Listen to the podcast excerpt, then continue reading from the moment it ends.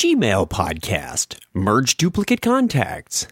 This show is a proud member of Friends in Tech at friends in tech dot com.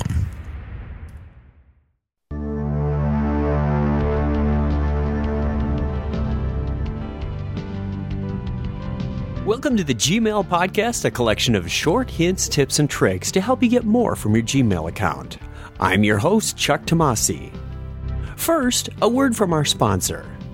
Troubleshooting computers is always a challenge. Save time and money by using GoToAssist.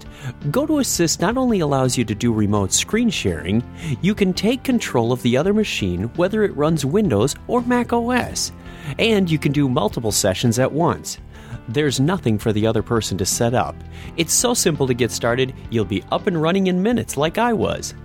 I want you to try GoToAssist free for thirty days by going to gotoassist.com forward slash tech podcast. That's gotoassist.com forward slash tech podcast for your free thirty-day trial. Thanks. Gmail has added a feature to the contact screen to allow you to quickly find all duplicate contacts in your contacts database. Until I hit this button, I thought I was pretty good about managing my contacts, but I found that out of more than sixteen hundred contacts, I had one hundred sixty-three that had more than one email entry. You'll find the new magic button by clicking on the contacts link on the left. Then, in the main window labeled My Contacts, there are two buttons labeled View Suggestions and Find Duplicates. After you click the Find Duplicates button, a list of all contacts with more than one email address is presented.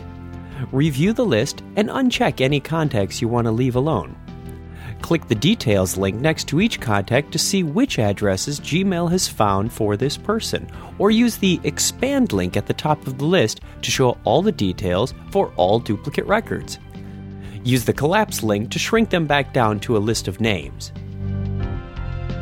After you've reviewed the list, click the Merge button to combine the multiple email addresses into one contact. Verify the operation worked as expected by looking up your contacts and noting that there are now multiple email addresses for that one person. Choosing a name when you compose a message is the same as if the contact was not merged. Start typing the name and all available email addresses are displayed. If you've been considering using Gmail as your central contacts database, this feature makes it easy to keep everything together and then sync it with your phone or other portable device. To find out more about syncing your contacts, search the term sync on the Gmail blog at chuck chat dot com. Here's today's quick tip. Use the question mark key to see all the shortcut keys Gmail has to offer.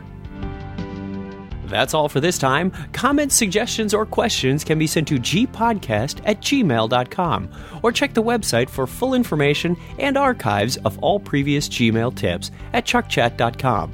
You can also follow me on Twitter at gmailpodcast. I have no affiliation with Google other than as a satisfied Gmail user. Thanks for listening, and don't forget to write.